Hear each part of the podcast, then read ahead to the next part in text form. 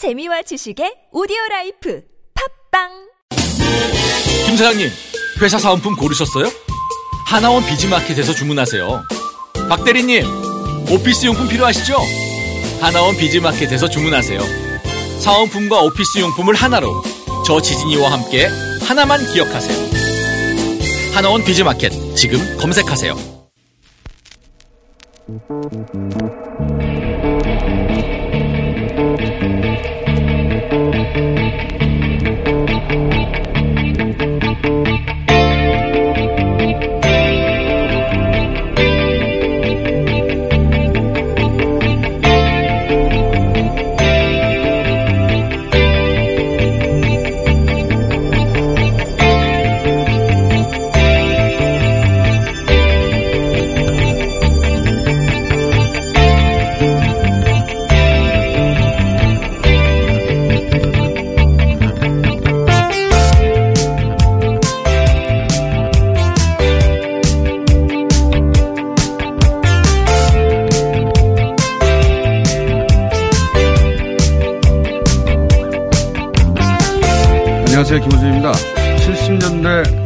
박정희 정권의 농촌 근대화 운동이었던 새마을운동. 농촌 발전에 이바지했다는 평가를 받는 동시에 북한 천린마 운동에 대응한 체제 유지를 위한 도구였다는 지적도 받습니다. 여기까진 익숙한 평가이고 비판인데요. 그런데 새마을 운동이 미국의 아시아 안보 전략에 따른 것이었다는 연구가 있다는 사실 아십니까? 말레이 반도, 필리핀, 베트남에서의 공산주의 확산을 막기 위해 미국이 농촌 개발을 지원했던 그 전략의 연장선상에서 방공사상이 투출한 제재 장병들에게 국유지를 배분해 대공 새마을 부락을 만들어내고 마을 공동체가 데모의 주동자, 납북자, 가족 등 요시찰 대상자로 지정된 이들의 근황을 상세히 파악 보고하도록 했다는 겁니다. 그러니까 마을 구성원들이 상호 감시하는 체제를 구축해서 용공분자를 색출하려 했다. 북한의 5호 담당제 남한 버전인 셈입니다.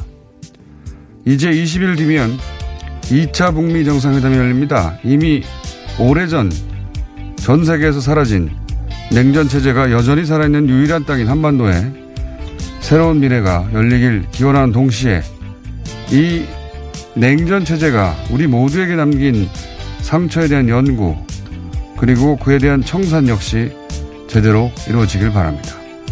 40여 년 식민을 겪어도 그 상처와 과거를 제때 제대로 청산하지 못한 대가 오늘도 치르고 있죠. 그런 실수를 다시는 하지 말자. 김어준 생각이었습니다.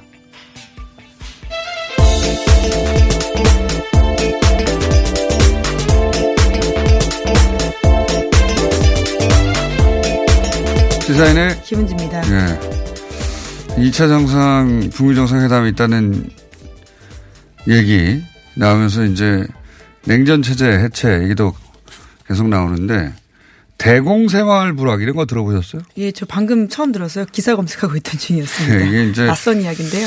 냉전 학회라고 그 창, 창립 학술 대회에서 이미 3년인가요? 4년 전에 나왔던 이야기인데 저도 처음 들었어요. 근데 그 동남아시아에서 공산주의가 농촌 중심으로 어, 퍼진다. 이런 인식이 미국에 있었고. 그래서 어, 미국의 안보 전략에 농촌 사업이 있었다는 겁니다. 농촌 사업이 있었고.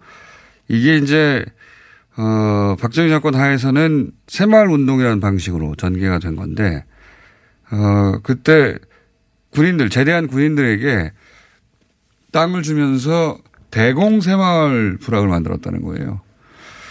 그 대공 새마을 부락 처음 듣는 네, 굉장히 예. 낯선 말인데요. 아, 대공. 새마을 건설 뭐 이런 식으로 3년 전에 논문들이 좀 나오긴 하네요. 그러니까요. 네. 그때 이제 마을 단위로 어 제대한 군인들, 막 제대한 군인들한테 동네 용공 문제가 있는지 서로 감시하게 하고 그걸 주기적으로 보고하게 만들었다는 거죠. 그러니까 우린 거기까지 잘 몰랐는데 이게 우호 담당자하고 근본적으로 같은 겁니다. 사실은. 네, 예. 그런 이야기 들으면 정말 한국 사회가 빨리 변했구나라는 생각 들게 되는데요. 불순 분자를 속아내는 거죠. 예. 그, 그리고 그걸 마을 단위로 했고, 그 마을 단위를 할 때, 어, 그냥 그렇게 할 수 없으니까 예, 새마을 운동이라고 이름을 붙이고 그리고 농촌에 뭐 그때 뭐 어, 슬레이트 지붕으로 예. 네, 1970년대 한창 이제 바뀌던 때였던 네. 걸로 기억하는데. 물론 뭐 슬레이트 지붕, 어, 그때 그렇게 바꿔서 나중에 석면이 나왔다 이런 비판도 있긴 합니다만.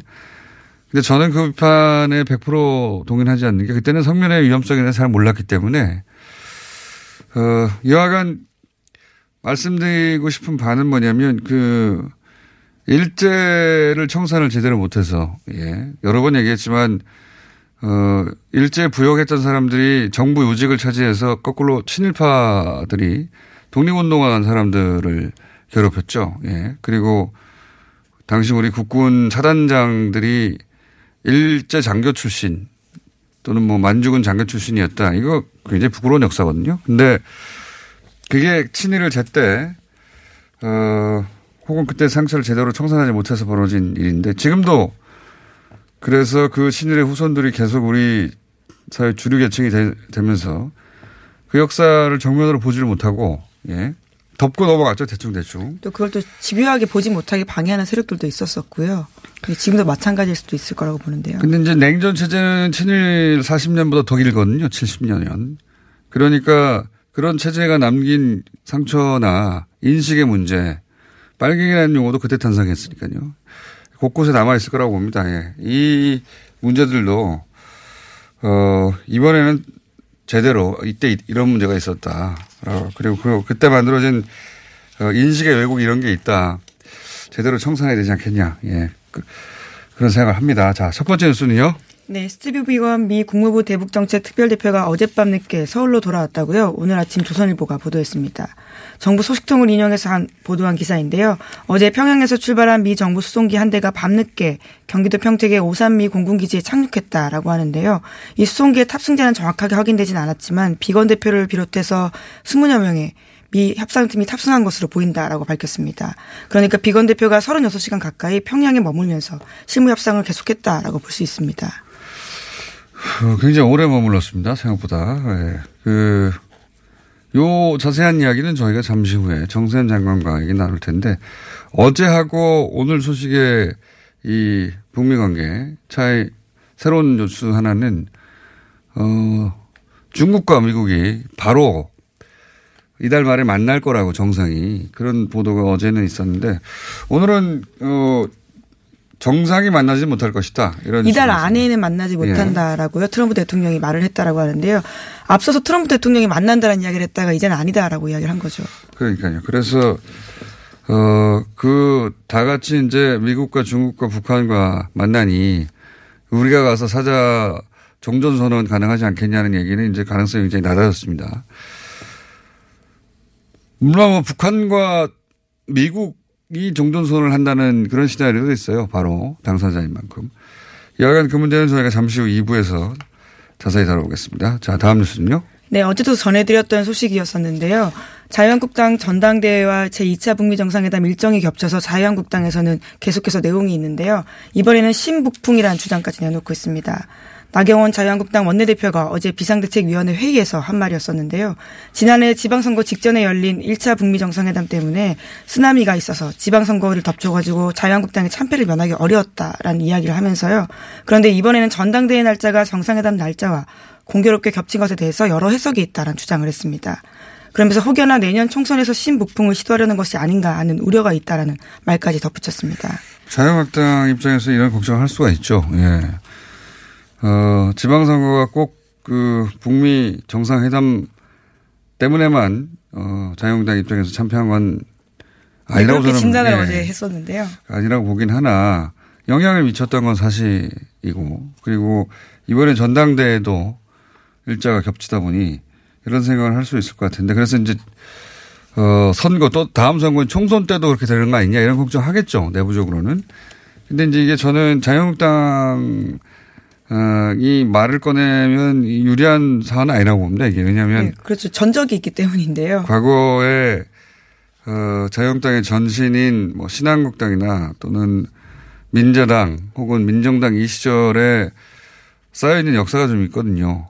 좀 있는 게 아니라 많이 있죠. 그 사실 북풍이라는 워딩 자체가 그쪽에서 나왔던 것들입니다. 그러니까요. 이게 지금은 북한과 미국의 일정을 저, 이렇게 정한 거지만 당시는 어 97년 대표적으로 대선 같은 경우에는 공작을 통해 영화화되기도 했지만 어 당시에 국정원 안비, 안기부죠 그때는 안기부가 동원돼서 어 당시 한나라당 어 이해찬 이해창 회창. 예. 예.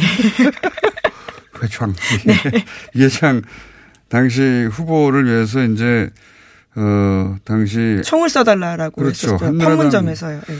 총풍으로 알려졌으나 영화를 통해 밝혀진 사실은 더 규모가 컸죠. 그러니까 어 중국에서 만나서 예, 북한 측 인사들을 당시 한나라당 어, 정치인들이 만나서 휴전선에서 전면전에 준하는 수준의 도발을 해달라라고 요청을 북한에 돈을 주면서 했다. 근데 북한 쪽에서 어, 그렇게까지는 규모를 키우지 않고 총풍 수준으로 낮춘 건데 이런 게 북풍이죠 진짜 공작을 해서 만들어내는. 예, 불과 97년에 있었던 일입니다. 그리고 이 사건으로 실제로 다 처벌을 받았었고요. 물론 집행유예 수준이긴 했었지만요. 자유한국당이 이 사, 걱정되는 건 알겠는데 이 사안을 끄집어내서 북풍이라는 단어를 꺼지면서 유리할 것 같지는 않습니다. 자, 다음은요. 네, 현재 구속 중인 박근혜 전 대통령을 유일하게 면회하고 있는 유영하 변호사가요. 황교안 전 총리에 대해서 비판적인 말을 쏟아냈습니다. 황교안 전 국무총리가 면회 뜻을 교도소 쪽에 전해왔고 박근혜 전 대통령이 거절했다라는 이야기를 밝히면서 한 말인데요. 유 변호사는 TV조선에 출연해서 당시에 거절한 이유에 대해서는 말했지만 이 자리에선 밝히지 않는다라고 했습니다. 그러면서 사례 하나를 들었었는데요. 구속 당시 책상과 의자를 넣어달라. 황전 총리에게 부탁한 바가 있는데 반영되지 않았다라고 합니다. 대신에 문재인 정부에서는 오히려 그것이 반입되었다라고 하면서요. 섭섭한 감정을 드러냈습니다. 이게 이제 유영아 변호사가 이 타이밍에 이 인터뷰를 하는 이유는 어, 두 가지 두 가지로 분석이 될 것 같은데 하나는 어, 유영아 변호사가 정무적 감각이 그렇게 뛰어난 분은 아닌 걸로 지난 어, 탄핵 정부에서 그렇죠. 예, 대리했을 때 계속 그랬습니다. 보이는데 그래서 그냥 단순하게 어 정말 섭섭해서 예 황교안 전 총리 가 대행하던 시절 대통령 권한 대행하던 시절에 섭섭해서 그걸 지금 토해놓는다 이렇게 볼 수도 있고 단순하게 또 한편으로는 어, 이건 뭐 정치권에서 이렇게 해석할 수 있을 것 같은데 황총 황전 황교안 전 총리를 친박 프레임에서 벗어나게 해주려고 노력하고 있는 게 아닌가 뭐 이런 해석도 가능합니다. 어느 쪽이든 황교안 전 총리에 대해서 섭섭한 마음이 있는 건 사실인 것 같아요. 예. 네, 수감 번호도 모른 수인 번호도 모른다라는 식의 이야기를 해서요. 어떻게 그것도 모를 수 있냐라는 식의 말도 그건 했었습니다. 알겠죠, 당연히. 근데 이제 황교안 전 총리도 지금 박근혜 전 대통령과 엮여서 좋을 게 하나도 없다 생각하니까 모른다고 하겠죠. 어떻게 모릅니까, 이걸. 전 국민이 다 알았는데. 네, 503번이죠. 자, 그러면서 뭐, 그, 근황도 전했어요. 박근혜 전 대통령에 대한. 그죠? 네, 예. 건강이 좋지 않다라고 하면서요. 하지만 일각에서 이야기하고 있는 위독하라거나 몸무게가 아주 줄었다라는 사실에 대해서는요 부인했습니다. 편지가 일주일에 뭐, 천여 통 가까이 오고. 네, 그리고 TV는 시청하지 않고요. 신문도 보지 않지만 지지자들이 보도를 정리해서 편지로 주기 때문에 어느 정도 내용도 알고 있다라고 하고요. 그리고 철학, 심리학, 인문학, 미학 등 다방면으로 500권의 책 이상이 들어갔다라는 이야기도 했습니다. 예, 들어갔다는 거지 읽었다는 얘기는 아니죠. 예. 네, 뭐그 부분까지는 언급하지 않아서요. 확인되지 않았습니다. 하루 한 권씩 읽어야 되거든요. 500권을 다 어디다 쌓아두고 있는지. 네, 그렇죠. 모르겠습니다. 2017년 3월 31일에 들어갔기 때문에요. 아직 시간이 예, 네. 500권을 다 읽기에는 좀 어쨌든. 자세한 그 근황이 처음으로 예, 직접 면회하는 유일한 유영아 변호사를 통해 전해졌습니다. 최근에 이제 그 전당대회 때문에 예, 다들 어, 박근혜 전 대통령을 거론하고 있죠. 당권 주자들이. 자, 다음은요. 네, 자유한국당 당대표 선거에 출마한 김진태 의원의 이야기인데요. 김경수 경남지사와 관련해서 지난 대선은 무효다라는 주장을 내놓았습니다. 이렇게 말하면 여당에서는 대선을 불복하는 것이냐라고 하는데 아예 무효라고 불복하고 말 것도 없다라고 이야기했는데요. 그러면서 문재인 김정숙 특검까지 해서 진실을 밝혀야 된다라는 주장까지 했습니다. 그, 이 주장을 하는 이유는 물론 뭐 김진태 의원이 당대표 선거에 출마했기 때문에 본인의 선명성을 강조하기 위해서 이런 이야기를 하는 것도 있고 또 하나는 당시 이제 탄핵과 촛불 자체를 어, 부정하는 예, 의원이기 때문에 이런 말을 하는 것도 있는데 또 한편으로는 이제 판결문을 읽어보면요. 길어요. 170페이지인가 150페이지인가. 네, 170페이지 가까이 됩니다.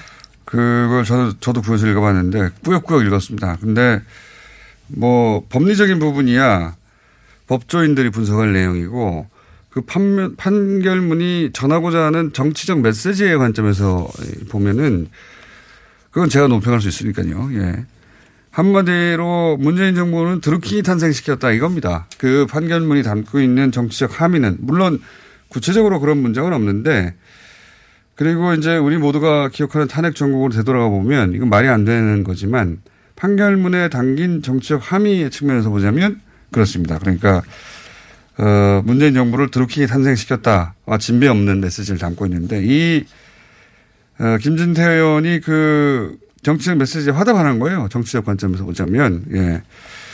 네, 저희 어. 지난주에 판결문 구해서 읽어봤었는데요. 진짜 문재인 정부에 대한 이야기가 끝없이 나옵니다. 워딩 자체가 문재인 정부가 계속 예. 나오더라고요. 문재인 정부 를 드루킹이 탄생시켰다라고 하는 문장만 없을 뿐이지 이 판결문이 담고 있는 정치적 의미 메시지는 바로 그렇고 그 판결문에 대해서 김진태 의원이 어, 일종의 화답을 하는 거다. 그 관점에서 보자면 판결문의 관점에서는 문재인 정부 연막으로 하는 거예요. 보면 그리고 김진태 의원은 이렇게 이제 그 이걸 들고 나온다면 정반대편에서는 이제 사법부 개혁, 탄사파, 어, 판사 탄핵을 이야기하는 집회도 열리고 있어요. 예.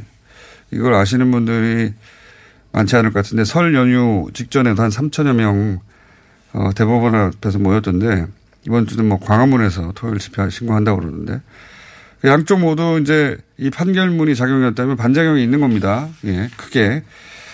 어, 예사롭지 않은 반응이에요.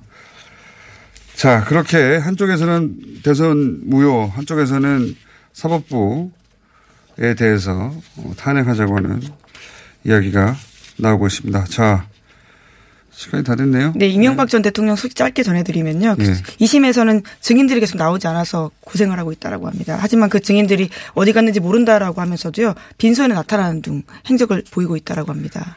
이게 이제 그 법원에 예, 관련 문서가 송달돼야 그걸 받고 오는 건데 패문부제라고 있어요. 예. 일종의 그걸 받지 않아서 오지 않는 수법을 사용하는 것으로 보이는데요. 문, 문이 닫혀 있고 사람이 없다는 거거든요. 그러면 이런 게 전달이 돼야지 어, 그 사람들이 오는 건데 일부러 안 받는 거라고 볼 수 있죠. 왜냐하면 모든 증인들이 그 패문부제라는 게 말이 안 되니까. 근데 예를 들어서 이학수 전 삼성그룹 부회장 같은 경우에 다른 데는 나타나는데 여기 안, 안, 안 가거든요.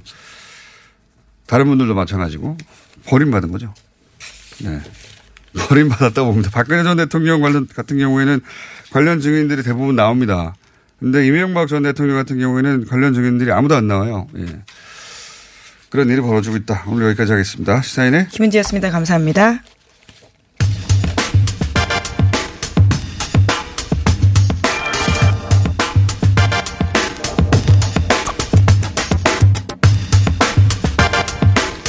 자, 수석 민심 잠깐 짚어보겠습니다. 리얼미터의 권수현 실장입니다.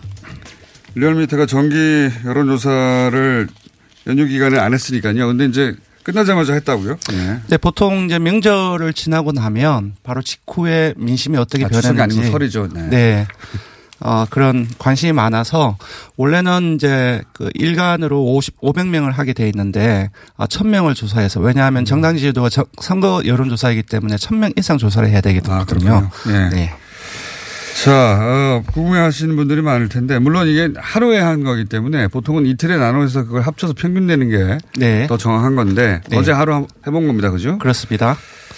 자, 그래서 그, 그 뭐랄까요 흐름 트렌드 정도는 읽을 수 있을 것 같은데. 네, 어떻습니까? 지금 그 지지율 변화는 크게 어큰 변화가 없지만 세부적으로 보면 눈에 띄는 것이 많습니다. 먼저 문재인 대통령의 국정 지지율은 0.5%포인트 상승해서 49.3%가 나왔습니다. 네. 부정평가도 소폭 내려서 45.5%가 나왔는데요. 그 완만하게 그 상승을 하고 있고요. 그러니까 50% 선에 근접했다. 이 부분들이 이제 커 보입니다. 근데 조금 이제 세부적으로 보면 조금 눈에 띄는 부분이 있습니다. 진보 호남 쪽에서 큰 폭으로 결집한 반면에 네. 대구 경북하고 2030 청년 세대에서 크게 이탈했습니다. 보통 진보 같은 경우는 최근에 한 70%대 초반에 머물렀는데요. 네. 거의 80%대로 육박을 했고요. 어, 호남에서도 마찬가지로 한 8% 포인트 상승을 해서 지지층은 결집한다는 네. 얘기네요. 예. 근데 반면 이제 대구 경북 같은 경우는 상당폭 떨어졌습니다. 대구 경북은 네. 역으로 결집하는 거죠. 예, 네. 30%대 중반이었다가 20%대 후반으로 어, 떨어졌고요. 예. 근데 이 20대하고 30대도 많이 떨어졌습니다. 20대 같은 2030 경우 세대가 특별한 네. 이슈가 없었는데 빠지는 어, 게 저는 이제 기본적으로 이와 같은 변화가 이제 정당 지지율도 비슷하게 나, 타나는데 그러니까 진보 보수의 진영별 어떤 태도가 뚜렷하게 엇갈리는 부분들 이 부분들은 그 사실상 그 여야 대립의 격화 그러니까 김 지사 구속 이후에 대선 불복이라든지 또는 어떤 그 재판 불복이라든지 이 프레임 싸움에 상당히 격화되고 있지 않습니까? 그거 이 이제 영향을 미친다고 생각이 결집- 들고요. 어, 양지층 결집은 그걸로 해석이 예, 되는데 2030 부분들은 사실상 어 경제와 고용 환경에 가장 민감한 세대가 첫 사회 그첫 발을 내딛는 2030 세대인데요. 이 부분들이 설 연휴 가족들을 많이 만나지 않습니까? 그 음. 과정 속에서 심리적으로 더 크게 작용한 것이 아닌가라고 음, 추측은 하는데 그러니까 예, 뭐 이 부분들로 이렇게 만나서. 어렵습니다. 네. 네. 집에 뭐- 못 간다든지 뭐 어쨌든 뭐 다양한 사정이 있을 수 있는 부분이죠. 특이 사항으로는 네. 대체적으로 지지자 지지층 결집하는데 그 중에서 네. 2030 세대 지지층은 빠졌다. 예. 맞습니다. 그러니까 이러한 그 현상은 그 정당 지지도에서도 나타나는데요. 정당 지지도는 상당히 좀 어, 많이 변했습니다. 민주당을 먼저 볼까요? 어, 0.4% 포인트 하락해서 37.4%가 나왔습니다. 예. 그러니까 4주째 내림세를 보이고 있고요. 한 0.5% 계속 빠지네요. 예. 네. 한국당을 주시해서 봐야 될 것 같은데요. 2.3% 포인트 상승해서 29.7%가 나왔습니다. 네. 한국당은 지금 컨벤션 효과를 누릴 최대 적기인 것이고 그렇습니다. 예. 그 지난주 1월 3주차, 그러니까 보다 정확하게는 15일 날에 황교안 그 전 총리가 자유한국당에 입당을 했습니다. 예. 그때를 20%대 초중반의 저점으로 해서 3주째 상승을 하고 있는데요. 뭐 당연한 예, 거의 이제. 대선 주자급들이 세 명들이 한꺼번에 그 전당대회 당대표 선거에 나왔기 때문에 다양한 이야기거리가 나오고 있고요. 그것이 긍정적이든 부정적이든 노출도가 예, 노출도가. 상당히 확대되었기 때문에 어 사실상 그 컨벤션 효과로 봐야 될 것 같습니다. 제가 30% 넘을 거라고 나중에 네, 말씀드렸습니다. 여기서 좀 보여야 될 것은 실장님은 안 넘는다고 하셨고 네. 아, 제가 말씀드린 거는 지속성까지 함께 말씀을 드렸던 거죠. 예, 한국당을 보면은 중도층에서 민주당과 격차를 한 자릿수로 좁혔습니다. 중도층에서 예. 네. 한국당은 26.8%가 나왔고요. 민주당은 35.9%가 나와서 9.1%포인트 차이가 납니다. 그러니까 이 중도층의 어떤 그 표본수가 작기 때문에 어, 오차 범위를 적용을 하면은 어, 통계학적으로 지금 같다라고 얘기를 해야 되는 상황이고요. 한국당 입장에서는 이번 달에 사실은 따라잡거나 역전하는 절호의 찬스예요. 지금 대선 후보급의 주자들이 다 총출동했기 때문에 예, 선거도 마찬가지고 지금도 마찬가지지만 어차피 보수는 자유한국당 그리고 어 진보는 민주당으로 간다고 했을 때 중도층을 어느 진영이 가지고 가냐가 가- 가장 큰 관건인데 지금 이 중도층의 격차가 좁, 좁혀진 것은 눈여겨 봐야 될 것이고요. 26.8 대 35.9면 예. 한 자리 숫자. 그리고 예. 아까 이제 대통령 지지율에서 2030을 얘기를 했는데 한국당에서 20대에서 상당폭 상승을 했습니다. 그러니까 요, 요 현상을 좀 음, 다음 주에 분석을 해봐야 될 것 같아요. 예. 왜냐하면 2030 세대가 지난 설 연휴 기간에 특별히 반응할 이슈가 있었던 건 아닌데 그렇습니다. 나머지 전체적으로 뭐 대통령 지지율이 상승했다든가 네네. 또 민주당이 좀 빠졌다든가 네. 자유한국당이 올라갔다든가 뭐 이렇게 각 진영이 결집한다는 건 전체적으로 이해가 가는데 예, 예.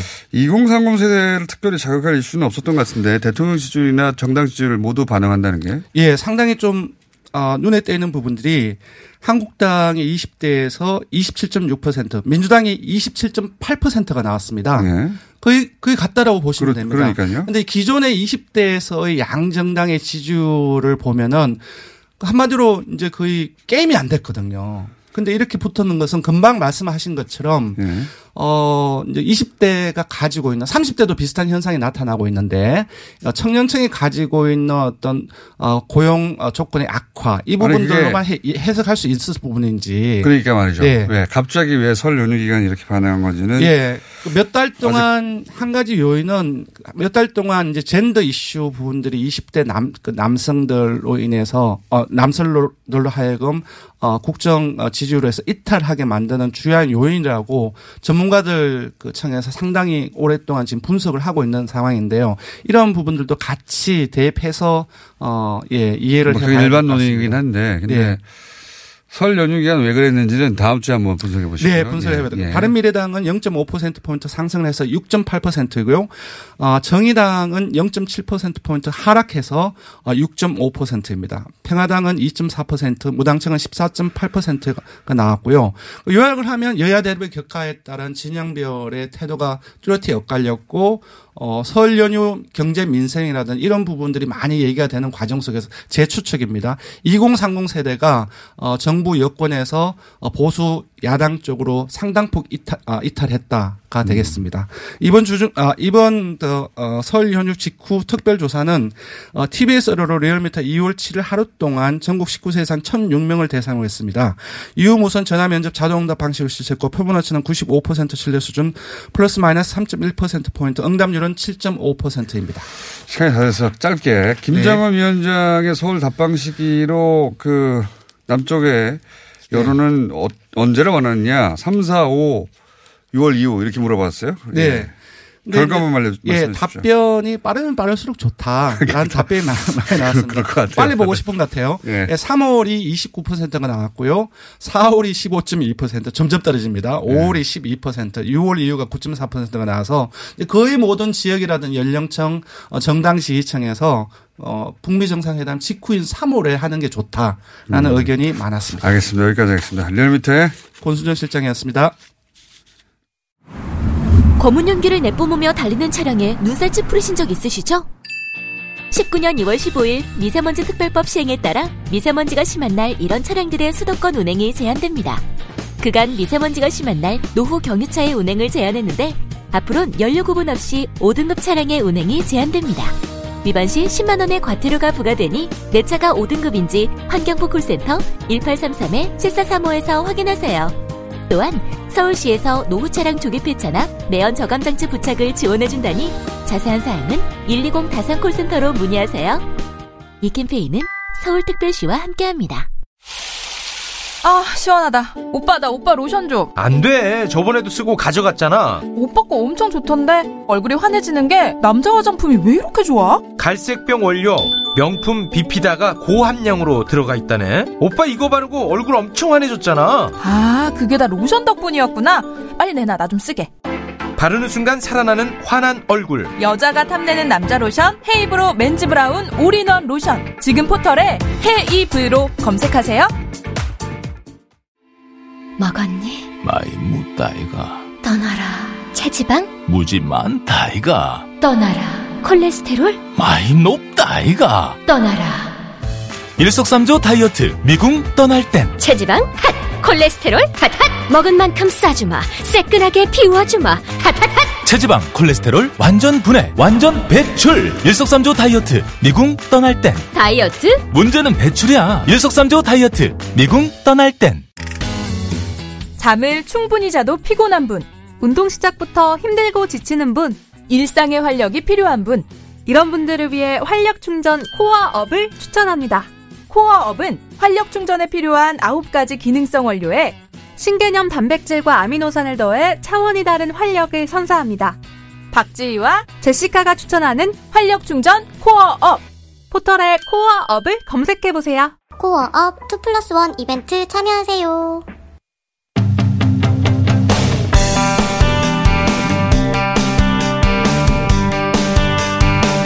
자, 어제 이어서 어, 정세현 전 통일부 장관 한반도 현인과 2차 북미 정상회담 이야기 나눠보겠습니다. 아, 안녕하십니까 장관님. 예, 안녕하십니까.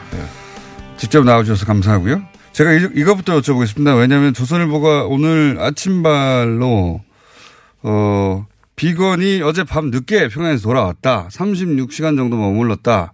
음. 물론 실제 돌아온 걸 본 사람은 없습니다. 아직은 예 우리 기자단 중에 기자들 중에는 어 그래서 돌아왔는지 뭐 안 돌아왔는지 모르겠지만 보도는 그렇게 나왔어요. 그러면 36시간 정도 평양에 머물렀는데 이게 이 그 항상 하시는 말씀이 얼마나 있었는지도 중요하다고 말씀하셨는데 이 정도면은 어떤 겁니까 시간이? 그러니까 다른 시- 다른 보, 저 보도 저 신문들은 8일 밤 늦게 올 거라고 그랬죠. 예. 하루 먼저 왔다는 얘기인데 예, 2박 3일이면은 또 말할 것도 없지만 1박 2일도 이렇게 36시간씩 평양에 체류하면서 협상을 했다면은 그건 상당한 성과를 냈다는 걸로 봐야 실무. 협상이 36시간 정도 하는 경우가 별로 없습니까? 예, 뭐 장관급 협상, 그 남북 장관급 회담의 경우를 가지고 말씀드리면 장관급 회담은 대개 2박 3일 해요. 네. 2박 3일 하지만은 가는 날 빼고 오는 날, 오는 날그 뭐 점심 먹으면 돌아오는 거니까 네. 어, 실제로 거기 체류하는 것은 어, 그래도 보태봐야, 앞뒤 보태봐야 36시간 간신히 될동 말동이죠. 예. 그런데 실무회담은 뭐 그런 그 중간에 뭐 동반해서 외출을 하거나 무슨 어디 동반 외출은 왜 합니까? 아, 그럼 뭐 폼 잡느라고 그러는 거지. 아, 장관급이니까 어디가 사진도 좀 찍고 네. 그렇죠, 그렇죠. 예, 분위기 좋게. 네. 아, 그런 의전 행사들이 따로 그렇죠, 있어요? 그렇죠. 근데 실무 협상은 뭐 바로 그냥 들어가서 결론 내고 나오니까. 도착하면 바로 테이블로 가서 어, 어, 그렇죠. 그런 의전이 그러니까, 없군요. 그러니까 어, 지금 평양으로 들어간 것도 의미가 있지만 예. 시간으로 볼 때 조선일보가 보도한 대로 36시간 체류를 하면서 협상을 했다는 얘기는 그게 이렇게 36시간이 하더라도 굉장히 길다. 아, 그건 길죠. 실무 협상. 잠자는 시간 빼, 잠자는 시간 빼고 뭐 여러 가지 이동하는데 뭐 식사 시간 빼고 이동하는 시간 빼고 그러다도 거의 24시간이 넘는데 예. 그거는 그 절대로 그 거기서 한가하게 뭐 어디 관광지 가서 사진 찍고 안그 사람들도 것이다. 아니고 지금 그럴 형편이 못 되죠. 음. 장관급은 장관급 이상은 그런 행사 꼭 있습니까? 했죠. 예. 어디- 우리도, 우리도 가면은 꼭 뭘 하나 보여줘요. 근데, 어, 별로 재미는 없어. 근데 저쪽에서 오더라도 우리가 이제 뭐 민속촌을 데리고 간든지 뭐 YTN 저 남산 타워를 주로 이제 자랑할 수 있는데 데리고 가죠. 장관급은 그런 게 항상 꼭 들어간다. 음, 있었- 그래서 있었죠. 예. 앞뒤로 시간이 빠지고 실제로 만나는 시간이 적은데 예. 실무자들 회의는 도착하자마자 회의를 하는 건데 이렇게 길게 하는 경우는 이례적이다. 그렇죠. 그런 점에서는 북미 정상회담이 지금 어 27, 8일 다낭에서 다낭인지 하노이인지 아직 결정 안 됐지만 베트남에서 열리게 돼 있는데 이번에는 뭐 성과가 좀 나지 않겠는가. 이 이걸로 끝입니까? 아니면은 한 번 더 할수 있는 겁니까? 한 번 더 할 수는 있죠. 왜냐하면 시간이 아직 남아 있기 때문에 우선 첫째 그 장소가 확정되면 다낭이든지 하노이든지 확정이 되면은 북측에서 우선 경호 의전팀이 가가지고 현장 조사를 따로 또 해야 됩니다. 그 보도에 따르면 미국 쪽에서 다낭에 있는 호텔들을 방을 잡아놨다 이런 보도도 나오긴 했습니다. 미국은 다낭으로 가고 싶어 하죠. 미국은 다낭을 선호하고 북한은 아마도 다낭보다는 하노이를 북한이 하노이를 더 선호하는 이유는 뭡니까? 여러 가지 자기네들 편하죠. 미국이야 뭐 못할 것이 없잖아요. 어, 돈도 많고 뭐 힘도 있으니까 어, 그 뭐 여러 가지 예, logistics 그러니까 의전 경험 면에서 걱정이 없지만 북한은 그 점에서 좀 취약하지. 그래서 하노이에 자신들 대사관 아니, 대사관이 있으니까. 대사관이 대- 있으니까 많은 사람들이 대사관에서 출퇴근하면서 support를 할 수 있고 높은 사람들은 호텔로 들어가야 되겠지만 이미 북한 입장에서 보자면 자기들을 support할 수 있는 팀이 다 거기 있으니까 어, 근거지가 거기가 편할 것이다. 편하죠. 그래서 하노 그래서 아직도 발표를 안 하는 겁니까? 네. 그것도 협상 칩이 됐을 거예요. 예. 협상이 칩이 됐어요. 예, 다낭, 다낭으로 가주는 대신 뭘 하나를 더 받아내든지. 하노이까지 하노이까지든 다낭까지든 비행기로 갑니까? 아니면 기차로 갑니까? 기차로도 갈 수 있잖아요. 육로로. 어, 기차로 갈 수 있는데 예.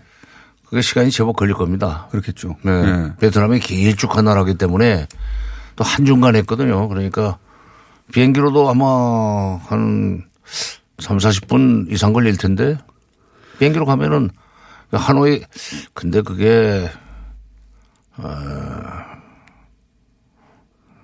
저건 오늘 내서야 발표되겠죠. 아니 무슨 아니, 중요한 말씀 하실 것처럼 하다가. 비, 건이 예. 비건이 그 문제를 결론 내 가지고 오지 않았겠어요. 일단 우리 그 청와대에 가서 이제 그동안 이야기를 하- 전하겠죠. 일단. 그죠? 그렇죠. 이제 그러나 발표는 미국. 쪽에서 해야죠. 우리가 네. 하면 안 되고 그건 우리는 알고는 있, 있, 있어도 돼. 이런 이런 뭐 합의나 또는 미진한 부분 이런 게 있다라고 얘기하고 미진하면 다시 오겠고 그죠? 일단 이거 합의된 것까지 들고 미국에 가서 보고하고 나서 다시 하거나 아니면 할 거 아닙니까 그죠? 그렇죠. 네. 그때 되면 이제 판문점으로 와서 만나든지 뭐 조금 그건 미, 작은 문제들일 겁니다. 두 음. 번째 만난다면. 그러면 시간이 중요하다고 하셨으니까 네. 베트남에서 2차는 이번에는 1박 2일이에요. 지난번에는 사실 4, 5시간 만나고 잠깐 만나가지고 상징적으로 악수하고 이제 떠난 거나 마찬가지인데 이게 정상회담이 1박 2일이 되면 이것도 긴 거죠. 그렇죠. 뭐 남북 정상회담도 뭐 1박 2일, 2박 3일 했지만 예. 대개 남북 정상회담 2박 3일 했죠. 근데 어, 지난번 싱가포르 회담이 그 하루였던 데 반해서 지금 1박 2일로 잡은 것은 음, 미국도 북한도 이번에는 그 합의문을 좀 어, 확실하게 에, 자세하게 정리를 해야 되겠다. 두 번 만난다는 얘기 아닙니까 최소한. 그럴 수도 있죠. 첫날 그러니까 만나고 두 번째 만나고. 네. 예. 또, 그 마주 앉아서 대화하는 것도 협상하는 것도 어, 중요하지만은 사실 그 오찬 만찬 시간에 얘기를 주고받으면서 거기서 또 새로운 그 합의를 할 수가 있으니까 그 오만찬 기회를 활용하면서 회담을 한다. 이것은 이번에 합의문이 상당히 구체적으로 나올 수 있다는 얘기고 그 얘기는 이제 비핵화 프로세스가 본격적으로 시작될 수 있는 어, 여지가 커졌다. 이렇게 봐야죠. 이 이건 어떻게 전망하십니까? 그러니까 이제 중국이 가느냐 하는 문제는 오늘 최신 보도에 따르면은 어 다낭이나 베트남에서 바로 같이 만나기는 어렵다. 중국과의 어 정상끼리 만나는 것은 2월 내에는 안 될 것 같다고 나왔거든요. 어제 장관님이 그건 좀 어려울 것 같다고 말씀하셨는데 어떻게 맞았어요 또? 아니 예. 중국 입장에서 보면은 예. 김정은 위원장 만난 회담 그 그쪽에 돌아 그, 그, 그 회담장으로 다시 오라는 얘기인데 그렇죠. 중국이 그런 부록 노릇을 못하지 이건 체면에 관한 문제죠.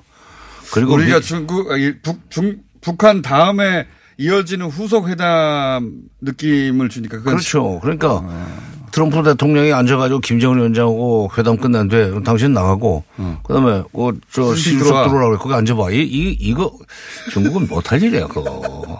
중국이 지금 미국과 일대일로그 그야말로 그 장관님. 어? 방금 들어온 소식인데 네. 조선일보는 왔다고 보도했는데 네. 청와대에서는 아직도 비건이 평양에 있다고 얘기하는 아 그러면 그쪽 말은 믿어야죠. 당연히 그렇겠죠. 조선일보보다는 청와대 김의겸 대변인이 아직 평양에 있다고 이게 맞겠죠. 아 그럼 그건 이제 국무부로부터 확인했을 거예요. 국무부에다. 그러니까 그러면 이제 2박 3일인데 2박 3일이면 더 길어졌어요. 더더구나 이제 그건 이번에 어, 매듭을 짓고 온다고 봐야 되죠. 그러면 36시간도 긴 건데 2박 3일이면 지금 장관님 말씀대로면 더 길어지는 것이고 대단히 더 이례적인 거 되네요. 그러니까 그 서로 말싸움하느라고 2박 3일 있을 수는 없어요. 뭐 첫날은 좀 밀고 당겼을 거예요. 그러나 그 다음 날부터는 7일부터는 이제 문안 조정. 실제 회담 같은 거 협상해 보면 싸우면서는 그렇게 오래 보냈습니까? 못하지, 그. 사람인데. 해보신 분이니까 다 믿겠습니다. 아, 그리고 그리고 이제 물론 36사는 계속 밀고 당기는 건 아니고 예. 합의문을 맨, 합의문 초안들을 만들어 가지고 이게 대조를 합니다. 아, 서로 대조를 하고 이제 몇 가지는 조정을 하자. 이건 됐다. 그러나 이건 여기까지만 고치자. 어, 수석 대표끼리 어, 그리고 에, 이견 차가 있는 것은 의견 차가 있는 것은 별도로 실무적으로 조정하도록 해서 그 결과가 나올 때까지는 잠깐 쉬지만 그러고 나서 다시 에, 맞춰보고 아 그럼 요건 요 조항은 이걸로 어 됐다고 치고 그 다음에 또 협상하자 이렇게 길면 길수록 좋은 거네요. 그러니까 그렇죠. 길면 실무회담은 길수록 그렇죠. 실무 실무회담은 길면 길수록 어, 구체적으로 어, 합의가 이루어지고 있다는 얘기입니다. 그리고 그 사자 종전 선언이 있을 거냐는 질문에 그 어렵다고 하시는 게 이유가 지금 들어보니까 이해가 가네요. 그 시진핑 입장에서 이제 김정은 나하고 시진핑 당신 들어와 이걸 어떻게 받아들이냐. 그것도 그렇고, 그것도 그렇고. 그 다음에. 그 관점에서 보면 이해가 갑니다. 네. 종전 선언의 주체를 놓고, 어, 우리는 처음에 중국이 들어와야 된다고 그랬었어요. 네. 대통령이. 그랬다가 또 미국이 반대하니까. 못했고. 아, 아니, 아니라고 했다가 다시 또 우리는 들어오라고 하는 얘기를 최종적으로 했는데 미국은 거기에 대해서 중국을 넣고 싶어 하지 않았던 입장은 지금도 변함이 없어요. 어, 그게 아직 완전히 해결되지 않았기 때문에 네, 쉽지 그렇죠. 않다. 그러면 테이블 위에 이번에 올라오는 거는 뭡니까? 이번에 이제 테이블에 올라오는 건 뭐 영변 얘기도 나오고 어 뭐 ICBM 얘기도 나오고 그 다음에 상응 조치 이제 미국이 테이블 위에 올려놓을 게 뭐가 있느냐 대북 제재 완화도 있고 그런데 좀 구체적으로 얘기해 주시면 그 미국은 북한한테 영변의 핵 시설 폐기는 이미 약속을 한 바니까. 예. 근데 그걸 일방적으로 약속하지는 않았어요. 그렇죠. 상응하는 조치가 해주면. 따라준다면 이라고는 예. 전제를 붙였을 텐데, 에, 그 다음에 그러니까 9.19 공동, 9.19 정상회담 때는 영변 핵 폐기 시설도 할수 있다는 얘기를 했었지만은 어, 10월 달에 그 폼페이오 일행이 갔을 때는 김정은 위원장이 그보다 더한 것도 할 수 있다. 그래서 미국은 그건 그걸 플러스 알파라고 표현을 했는데 그게 아마도 뭐 ICBM을 의미하는 거 아니냐 하는 식으로 생각해 볼 수 있죠. 그러니까 영변 핵폐기 시설과 어, ICBM 반출 이거를 하면은 미국이 뭘 해줄 거냐 뭘 해줄 거냐 하는 예. 걸 가지고 지금 밀고 당길 거예요. 근데 31일 날 스탠포드 대학 연설에서 미국이 열거한 것은 연락사무소 개설 그 교환 설치입니다. 상호. 네. 연락사무소 개설 그 연락사무소라는 건 미국이 워싱턴에 들어간다는 얘기네. 미국이 그 와싱턴에도 들어가고 북한이 와싱턴에 들어가고 그렇죠. 미국이 평양에 들어간다는 평양에 거. 들어간다는 얘기인데 사실 그렇게 연락사무소를 교환 설치하면은 종전 선언의 의미는 있어요. 있다고 봐야 돼요. 그 자체가. 그렇죠. 예. 왜냐하면 지금 북한 대표단이 와싱턴으로 들어가려면 특별하게 국무부로부터 허락이 있어야만 들어가거든. 네, 적국이니까. 네, 적국이기 때문에. 근데 서로 연락사무소를 교환 설치한다는 것은 적국 관계를 끝낸다는 음. 얘기이기 때문에 에, 의미상 그 종전선언과 통합니다. 근데 그런 거 그 다음에 또 종전선언 예. 그런 점에서 이제 표리 관계 있죠. 그 다음에 저그 인도적 지원까지 얘기를 했는데 인도적 지원은 북한한테는 큰 의미를 매력은 아니에요. 네. 근데 금강산 관광이나 개성공단 재개도 뭐 포함될 수 있다는 뉘앙스를 품겠죠. 그리고 이제 에스크로 어카운트라라는 네. 걸 만들어 가지고 북한이 비핵화를 하는 그 정도에 따라서 계속 경제 지원이 들어갈 수 있도록 뭘 어, 그 일종의 공탁해 놓는 그런 식으로 하겠다는 건데 음. 그것도 북한한테는 큰 의미가 없고 당장 유엔 대북 제재를 얼마나 많이 완화시켜 주느냐. 올해 경제 발전을 북한 입장에서 이뤄야 되는 거 아닙니까? 그렇죠. 예, 약속만 할 수는 없는 시기 아닙니까? 그렇죠. 지금 그러니까 그 주민한테도. 남쪽의 대기업들이 들어갈 수 있는 그 문을 열어주든지 에, 그러니까 남쪽의 대기업들이 직접 돈 가지고 들어가는 건 아니지만 뭐 시장 조사 같은 걸 하는 것 정도는 풀어준다든지 이런 식으로 얘기가 답방에서 김정은 위원장이 할 일이 있을 거라고 하는 게 그, 그 말씀이십니까? 그렇죠. 이제 예. 그 그러니까 이미 북미 정상회담에서 그 그런 얘기가 나올 수 있는 무슨 그 저 밑바탕은 깔아줘야죠. 지난번에 그러니까 리성건 저쪽에 조평통 위원장이 이 냉면 목구멍 발언이라는 게 네. 저쪽으로서는 남쪽의 대기업이 그 북한에 진출해 주는 것을 학수고대하고 있습니다. 그건 김정일 위원장 때부터 그래요. 아, 그래요? 개성공단 만들 때도 예. 대기업이 하이테크를 가지고 들어오기를 기다려서 아, 그 바라고 음. 그 했던 겁니다. 근데 그걸 이제 안 해준다고 그래서 불평도 있었죠. 뭐 음. 냄비나 두드리고 앉아 냄비나 만들고 뭐 시계나 조립한다고 불평을 했었는데 북한 측에서는 마지막- 대기업, 처음에는 중소기업에 하더라도 나중에 대기업이 들어오기를 원했는데 그게 이루어지지 않았다. 그 경제 발전 하려면 기술이 그, 그 선진 기술이 들어와야 되는 거 아닙니까? 네. 그건 맞습니다. 네. 예. 북한도 뭐 미사일 만들고 핵폭탄 만드는 기술은 있는데 민수용 기술은 별 것이 없어요. 그렇겠죠. 네. 예. 이제 그게 북한 경제의 약점입니다. 그러니까 이번에 그, 그 돌파구를 좀 어, 찾으려고 할 텐데 근데 이 비건의 평양 방문이 2박 3일인 것도 어, 나쁜 조짐은 아니고 예. 그다음에 베트남에서의 북미 정상회담도 1박 2일로 날이 잡혔는데 트럼프 대통령이 28일 날 떠난다고 그랬거든요. 예. 그러니까 그것도 거기서도 북미 정상회담도 상당히 오랜 기간 동안 밀고 당기고 합의서가 상당히 구체적으로 나올 수 있고 싱가포르에서는 당일 떠났거든요, 그냥. 오전 한 한바 오전 오전 하고 점심까지만 했죠. 그리고 그, 그 하루 자지 않겠나 했는데 그냥 가버렸단 말이죠. 근데 네. 이번에는 이틀 잡았으니까 첫날 만나고 두 번째 날도 만나서 발표도 한다 뭐 이런 식의 그렇죠. 그렇게 봐야죠. 그렇게 봐야 거. 김정일 위원장은 어저께 뭐 뉴스 보니까 25일 날 들어가서 예, 미리 미리 들어가서 어, 베트남 그 정상과의 그 회담 정상회담도 하고 그게 에, 50 50년 만이라고 그러는가. 왜냐하면 69년인가 김일성 당시는 주석이. 김일성이 당시는 주석이 아니라 수상입니다. 아, 내각 수상인데 에, 그때 그 미국하고 전쟁이 붙었던 한참 진행될 때인데 그때 지원하는 의미에서 김일성 수상이 거기를 갔었죠. 실제로 뭐 지원했었다고 그래요. 어, 그때 이후로 처음이다. 그때 이후로는 처음이죠. 어. 북한 입장에서 베트남을 가는 것도 큰 의미가 있는 거네요. 가는 김에 정상회담을 그러니까 하는 거죠. 예. 그, 어, 그야말로 선대에 맺어진 인연을 지금 다시 한번 어, 확인하고 그걸 계속 발전시키는 그런 의미가 있고 또 하나는 베트남이 북한, 미국과 전쟁까지 했던 베트남이 지금 미국과 관계가 좋아지면서 경제가 비약적으로 좋아졌는데 그 현장을 보는 것도 의미가 있죠. 다낭은 물론이지만은 하노이도 대단합니다. 예. 자, 그러면은 이제 단언론들이 다들 얘기하는 뭐 영변이라든가 ICBM 말고 여기 숨어 있는 1인치는 어 남쪽의 대기업들이 북한에 어떤 식으로든 진출하는 물꼬가 이 회담에서 열릴 것인가 이게 중요한 거네요. 그렇죠. 그 얘기를 왜 장관님밖에 안 하시는 거죠? 새벽에 불러내니까 그러지. 다른 사람 아직 자고 있을 시간이지. 아 듣고 보니 그런데 예 그런 분석을 장관님밖에 안 해주시니까 역시 현인인가 아니, 공장에서 얘기를 해야 이게 이제 도매 시장으로 나가지. 오늘 여기까지 하겠습니다. 정세현 전 장관이었습니다. 감사합니다. 예.